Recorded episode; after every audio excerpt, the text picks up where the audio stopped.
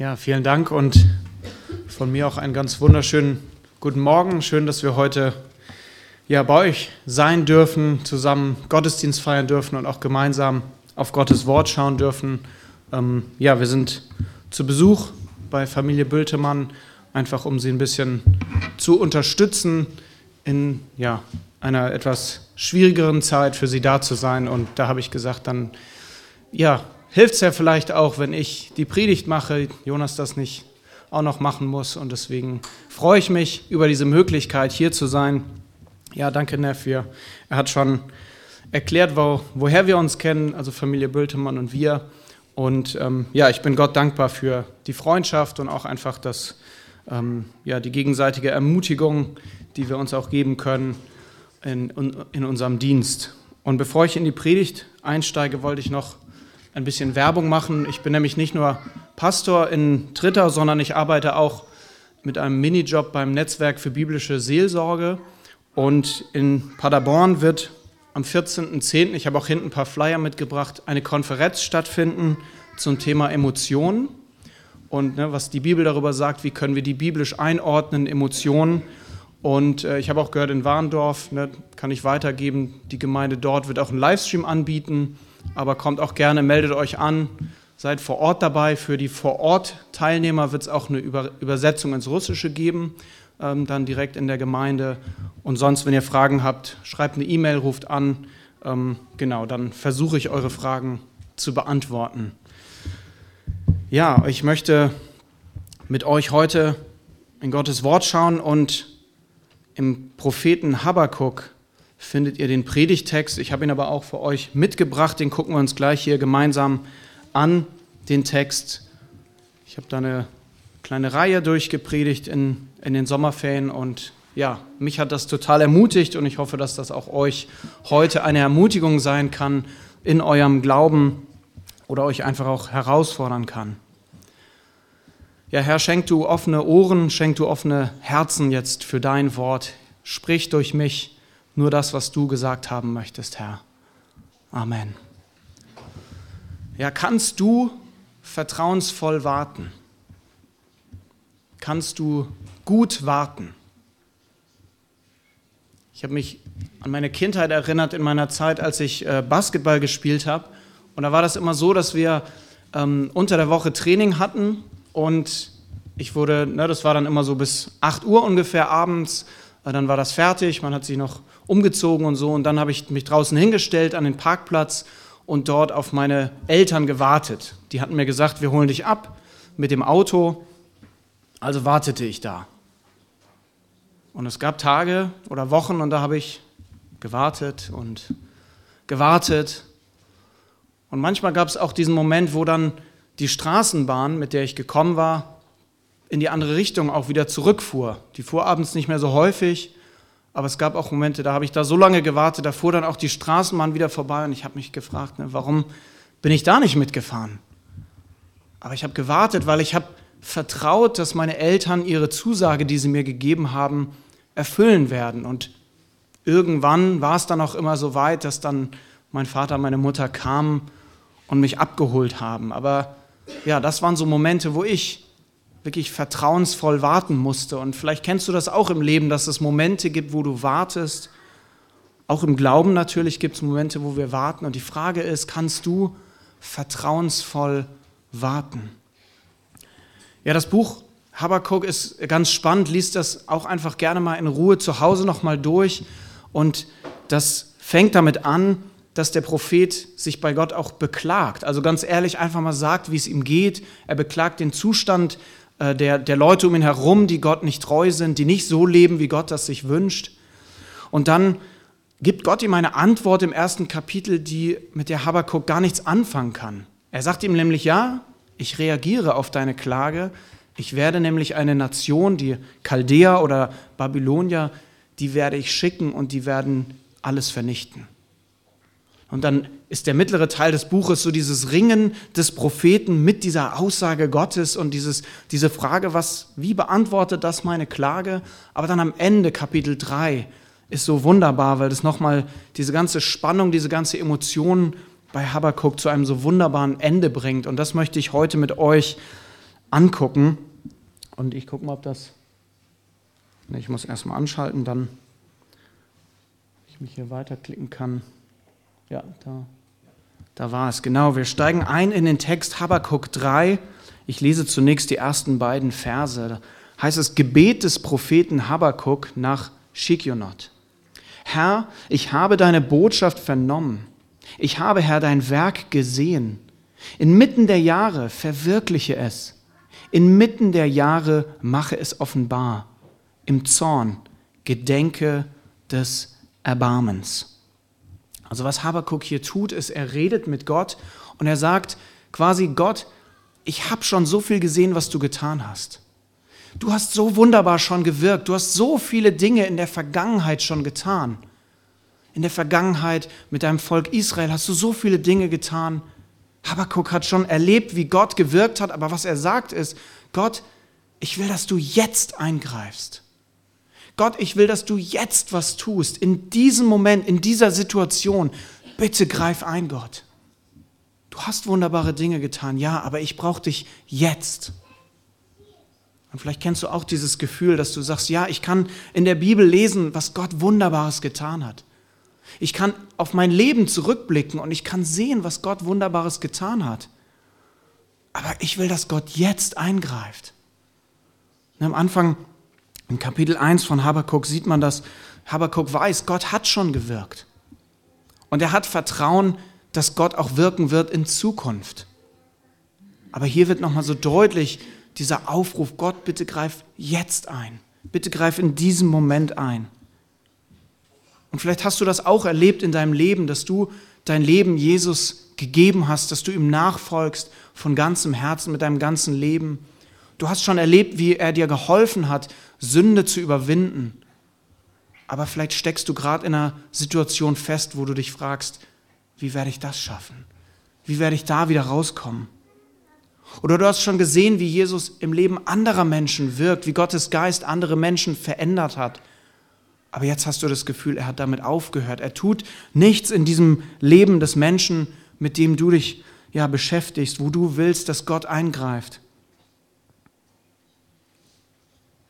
Habakkuk hat schon gesehen und er kennt die Geschichten, wie Gott Israel aus Ägypten befreit hat, auf wunderbare und auf ja, wundersame Weise. Er hat schon gesehen, wie Gott gewirkt hat, dass Gott ein Gott ist, der eingreift, aber er sagt, Gott, ich brauche dich jetzt. Bitte greif ein. Aber was Habakkuk hier macht, ist, dass er, er schaut auf die Vergangenheit, er schaut auf das, was schon getan wurde von Gott und darauf basiert er seine Bitte. Bitte Gott, greif jetzt ein, so wie du es schon immer gemacht hast eigentlich. Also er nimmt sozusagen die Vergangenheit und sie lehrt ihm etwas über die Gegenwart. Er erinnert sich an Gottes Gnade oder er bittet auch Gott hier im Ende von Vers 2, bitte Gott, im Zorn, wenn du wütend bist, gedenk an dein Erbarmen oder an deine Treue, könnte man auch sagen, die Treue, die du deinem Volk zugesagt hast. Auch wenn du zornig bist darüber, dass, dass sie abgekommen sind vom Weg, erinnere dich an deine Zusagen. Und ich glaube, auch wir können das in unserem Leben gut nachvollziehen, dass wir Dinge erlebt haben, die Vergangenheit, die uns etwas über die Gegenwart oder über die Zukunft auch lehrt. Als wir noch in den USA gelebt haben, da war meine Frau hochschwanger und wir sind mit dem Auto unterwegs gewesen, gefahren und auf einmal, also rechts, das Auto hatte also wir hatten Vorfahrt, da war ein Stoppschild, die Situation war ganz klar und plötzlich fuhr dieses Auto vor uns und wir, na, ich konnte nicht mehr rechtzeitig reagieren, trotz Vollbremsung und versucht auszuweichen, sind wir voll in dieses Auto reingekracht. Es ist dann letztendlich alles okay gewesen. Es war in erster Linie Blechschaden, der von der Versicherung bezahlt wurde. Aber diese Erfahrung hat uns beide, meine Frau und mich, auch nachhaltig geprägt. Wenn wir jetzt plötzlich ein Auto, was vielleicht rechts schnell an das, ne, an das Schild an der Straße fährt, merken wir beide, uh, da sitzt immer noch was, was uns geprägt hat. Da sitzt diese Erfahrung immer noch, die uns geprägt hat, wo man denkt, was ist, wenn der nicht bremst? Und so ist das aber auch im Glauben, dass ihr, dass du auch Dinge erleben kannst und schon Dinge erlebt hast, die dich aber auch geprägt haben. Du hast schon wunderbare Dinge erlebt und die machen dich zuversichtlich. Aber es kann auch sein, dass du Dinge erlebt hast, die nicht so schön waren und die machen dir weniger Hoffnung. Ja, das Zweite, was wir sehen werden, ist, dass Gott ja auf zwei Arten und Weisen uns hier vorgestellt wird in den Versen 3 bis 15. Und das, was Habakkuk, bevor wir uns das angucken, möchte ich euch ein bisschen erklären, was Habakkuk hier macht. Es ist nämlich so ein bisschen wie so ein Mosaik. Kennt ihr das? Ein Mosaik, so aus kleinen Scherben oder kleinen Stücken von, Fließ, äh, von einer Fliese zusammengesetzt. Und jede Scherbe, jeder, jedes einzelne Stück ist nichtssagend, ist einfach nur ein kaputtes Stück Glas. Aber wenn das kunstvoll zusammengesetzt wird, kann das ein wunderbares Bild ergeben. Und ich glaube, so macht Habakkuk das. Manche einzelne Verse machen erstmal keinen Sinn oder sind vielleicht schwierig zu verstehen. Aber wenn man sich das Ganze anguckt, wie so ein Mosaik, dann kann man erkennen, was für ein wunderbares Bild uns Habakuk malt. Und ja, er erzählt aus der Vergangenheit, er lässt uns auf die Zukunft blicken, aber ich glaube, er möchte, wie gesagt, ein Gesamtbild geben, was wir uns jetzt einmal gemeinsam angucken. Ich lese erstmal die Verse 3 bis 7. Der Vers 3 hat es nicht mehr geschafft auf die Folie, aber ich lese ihn euch vor. Die Verse 3 bis 7, Habakkuk 3. Gott kommt von Theman her und der Heilige vom Gebirge Paran. Seine Hoheit bedeckt den Himmel und sein Ruhm erfüllt die Erde. Da entsteht ein Glanz, dem Licht der Sonne gleich, strahlen ihm zur Seite und dort verbirgt sich seine Macht. Vor ihm her geht die Pest und die Seuche zieht aus in seinem Gefolge. Er tritt auf und erschüttert die Erde, er schaut hin und lässt Nationen auffahren. Es bersten die ewigen Berge, es senken sich die ewigen Hügel.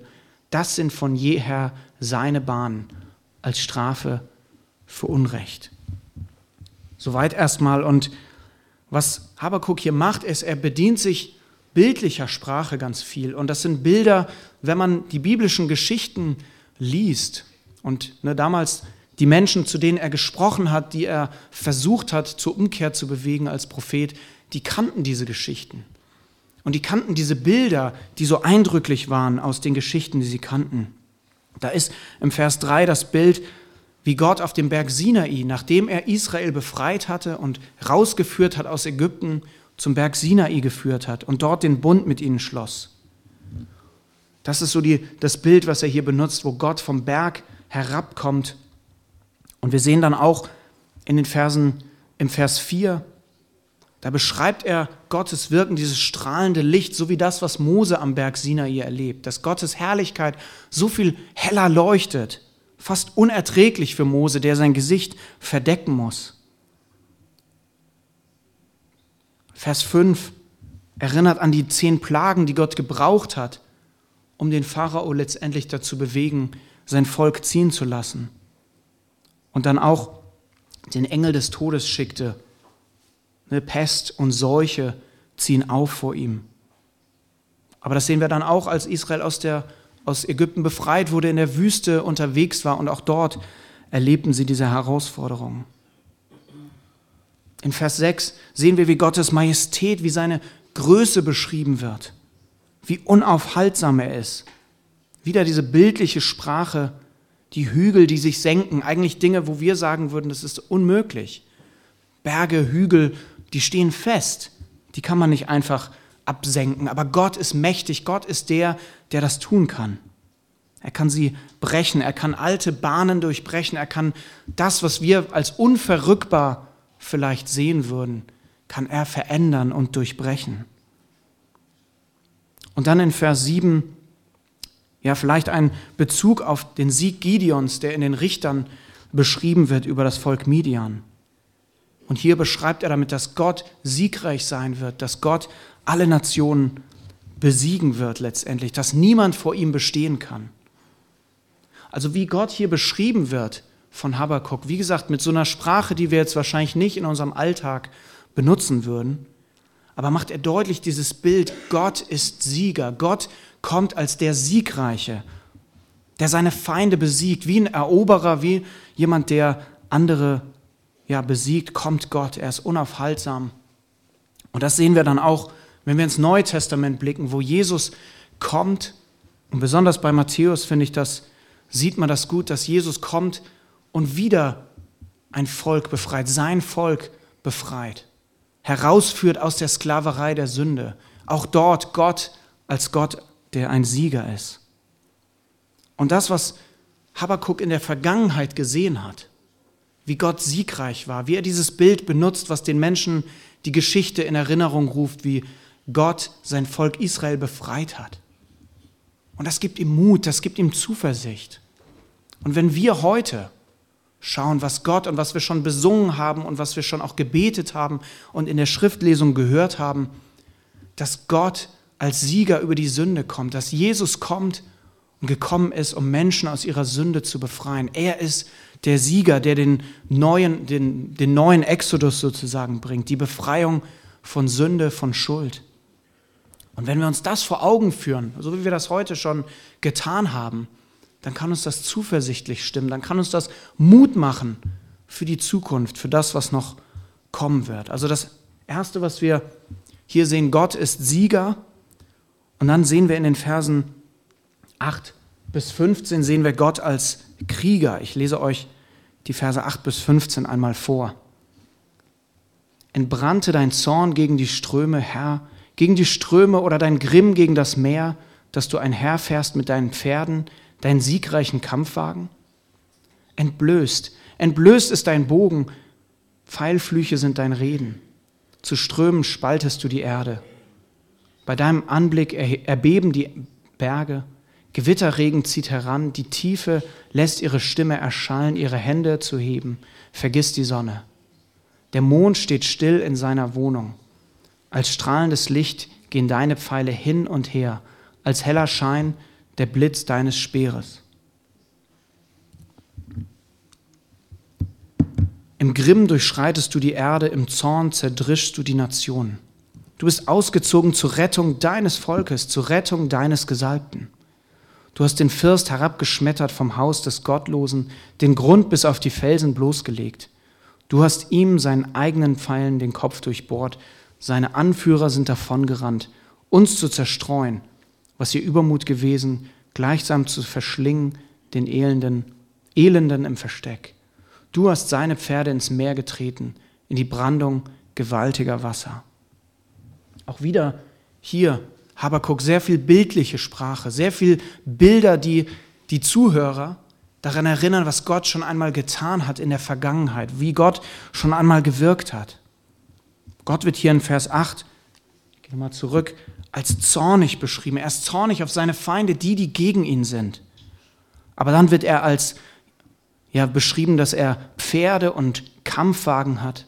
Ein Ausdruck von militärischer Stärke. Ein Ausdruck davon, dass Gott mächtiger ist als seine Feinde. Und auch die Wasser, ähm, wie es hier heißt in Vers 8, er ist gegen das Meer ergrimmt. Das Meer steht in der, in, im Alten Testament auch manchmal für falsche Götter. Oder aber auch, wir denken an den Auszug aus Ägypten, wieder durch das Wasser hindurch, also wieder bildliche Sprache. In Vers 9 heißt es, dass Gott mit einem Pfeil und Bogen ausgerüstet ist, also Gott als dieser Krieger. Das sehen wir auch in der Geschichte von Noah, die viele kennen, wo am Ende dieses, diese, dieses Versprechen von Gott und dann der Regenbogen, der als Zeichen dafür steht, dass Gott die Erde nicht mehr vernichten wird mit einer, mit einer Flut. Ne, und manch einer sagt, und auch in der Kinderbibel ist das so beschrieben, ähm, dass Gott quasi seinen Bogen aufhängt. Die Ströme erinnern wieder an den Exodus, an den Auszug aus Ägypten. Aber vielleicht auch die Schöpfung ein bisschen oder auch die Flut von Noah. Alles so Bilder von Geschichten aus der Bibel. Und was hiermit deutlich wird, Gott greift ein. Gott ist ein machtvoller Gott, ein mächtiger Gott, der eingreift. Und auch das sehen wir dann in den Versen 10 und 11. Wieder diese Macht, die beschrieben wird, dieses mächtige Bild von Gott.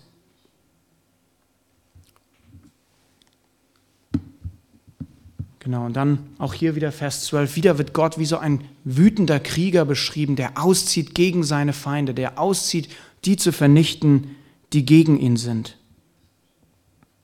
Und dann heißt es in Vers 13, Ich glaube, man könnte auch sagen, mit deinem Gesalbten zieht er aus.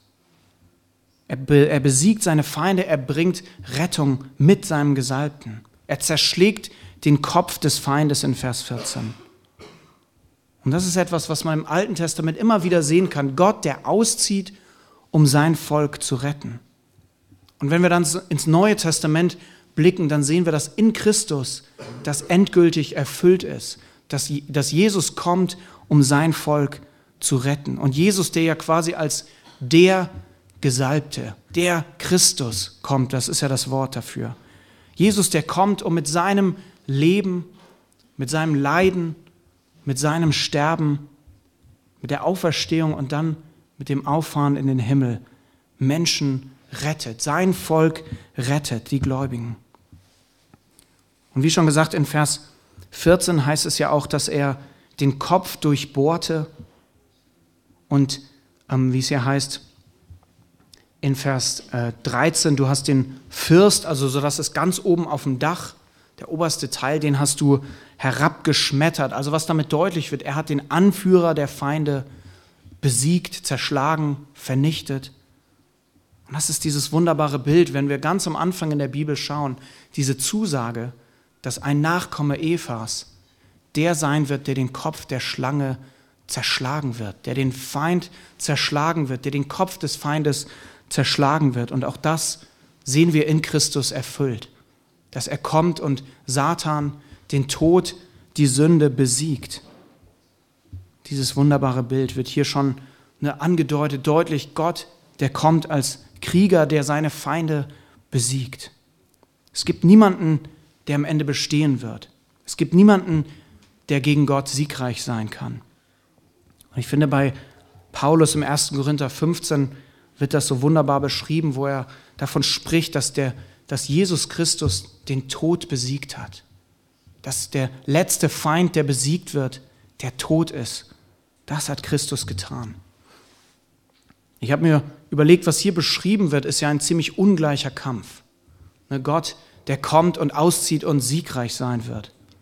Und ich habe mir überlegt, das ist ein bisschen so, wie wenn ich jetzt antreten würde bei einem Golfspiel ich weiß kaum, wie man Golf spielt. Ich habe in meinem Leben vielleicht drei, viermal gegen einen Golfball geschlagen.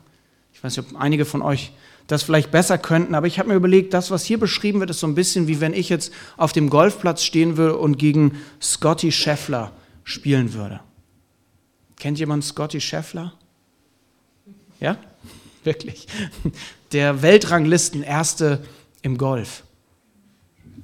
Das wäre, wir könnten miteinander spielen, aber der Zweikampf wäre völlig ungleich. Der Sieger steht schon fest. Scotty Scheffler wird im Spiel mit mir auf jeden Fall der Sieger sein. Wir können miteinander spielen, wir können Spaß zusammen haben, aber der Sieger steht am Ende fest. Und auch das ist das, was hier beschrieben wird, was auch in der Bibel immer wieder beschrieben wird. Ja, es gibt diesen Kampf und es gibt diese, ne, dieses Versprechen und es gibt die, die sich gegen Gott aufbegehren und gegen ihn kämpfen und ihn ablehnen, aber am Ende steht der Sieger fest. Am Ende wird Gott siegreich sein. Es gibt niemanden und nichts, was gegen ihn bestehen kann.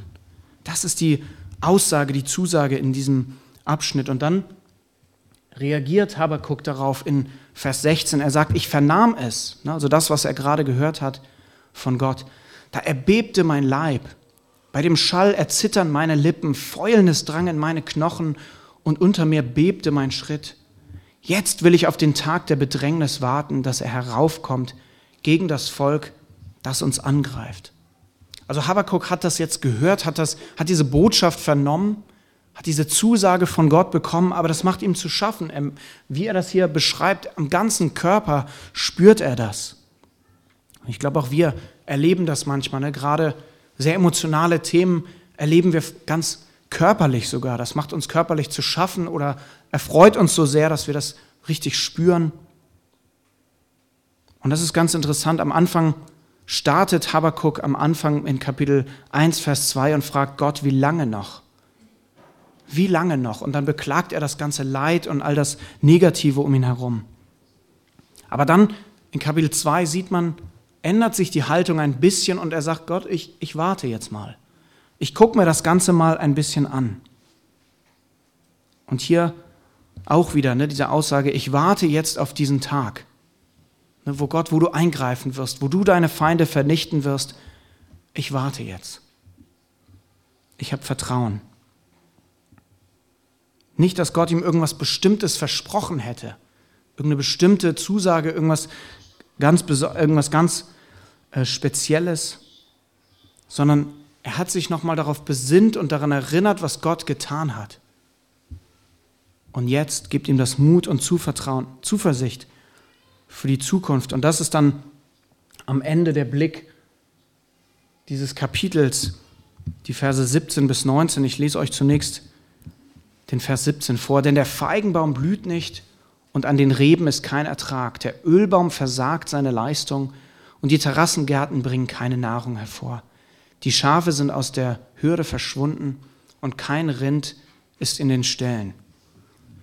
Habakuk hat gerade von wirklich ja, fast schon Weltereignissen gesprochen, von der großen Armee und von Gottes Wirken und wie er eine Armee vernichten wird und wie er seine Feinde vernichten wird. Und auf einmal geht der Blick auf die Lebensrealität der Menschen in Juda ein. Das ganz alltägliche Leben wird auf einmal beleuchtet. Das, was er hier beschreibt, ist eine Situation, wo allerdings diese Lebensgrundlage weg ist.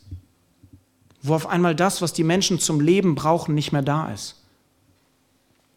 Und ich weiß nicht, wie es dir geht, aber vielleicht erlebst du das auch gerade so, dass in deinem Leben gefühlt so ein paar Dinge wegbrechen oder zumindest mit dem Blick auf den Winter und die vielen Fragen, die Veränderungen in Europa und rund um ja, die Energiekrise, all diese Themen, auf einmal merkt man, das, was ich eigentlich kannte, verändert sich und ist nicht mehr so, wie es vorher war. Und hier beschreibt er diese Situation, es ist, die ganze Lebensgrundlage ist weg.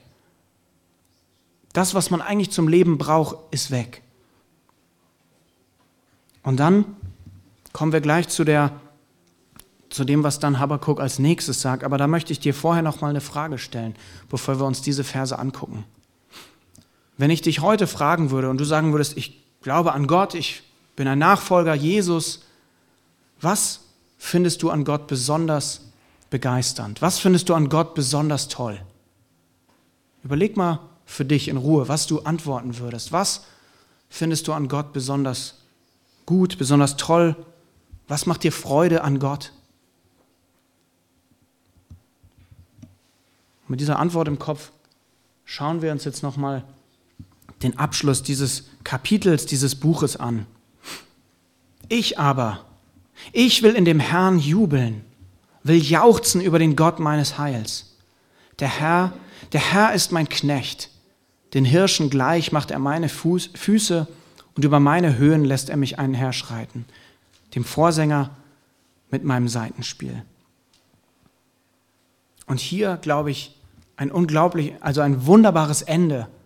Ein Prophet, der damit anfängt, sich zu beklagen und sich zu beschweren, hin jetzt zu dieser Aussage, besonders in Vers 18. Ich habe gerade gesagt, er beschreibt die Situation, wo alle Lebensgrundlagen weg sind. Ich habe gehört, einige von euch sind auch äh, geflüchtet aus der Ukraine und ihr habt das vielleicht erlebt, dass eure Lebensgrundlage weg ist. Oder du lebst hier in Deutschland, aber du merkst, mit, der, mit den ganzen preislichen Veränderungen wirst du nicht mehr lange klarkommen oder kommst vielleicht schon nicht mehr klar und deine Lebensgrundlage ist total verändert. Und du fragst dich, Gott, was machst du eigentlich? Greifst du überhaupt noch ein? Interessiert dich überhaupt, was ich durchleide? Und jetzt kommt Habakuk und gibt uns so eine Antwort. Was macht er? Ich will den Herrn jubeln.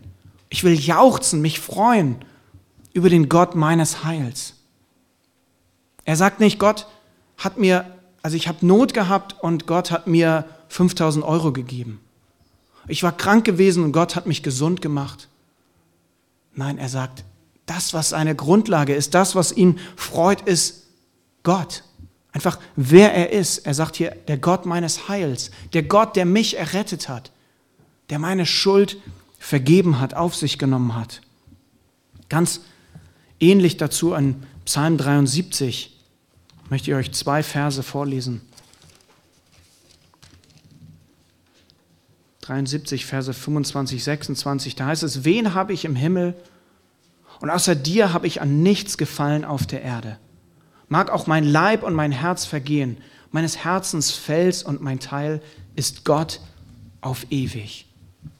Das, was diesem, ne, in diesem Psalm zum Ausdruck kommt, das Gleiche, was hier deutlich wird, es ist egal, was um dich herum passiert, es ist egal, welche Lebensumstände du durchmachst, Gott ist immer genug Freude, ist immer genug Grund zur Freude.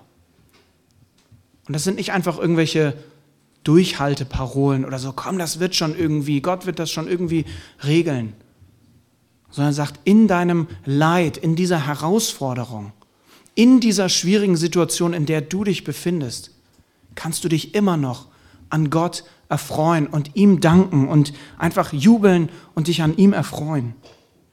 So wie auch Jakobus im Neuen Testament, er fängt seinen Brief damit an, dass er darüber spricht, dass wir uns in der Herausforderung, in den Schwierigkeiten erfreuen am Herrn. Also das, was Habakuk hier deutlich macht, ist das, was über Gott alles gesagt wurde, was Gott getan hat, wie Gott eingegriffen hat, wer Gott ist, das gibt ihm Ruhe. Das gibt ihm Frieden in dieser Situation. Und ich weiß nicht, wo deine Herausforderungen gerade liegen.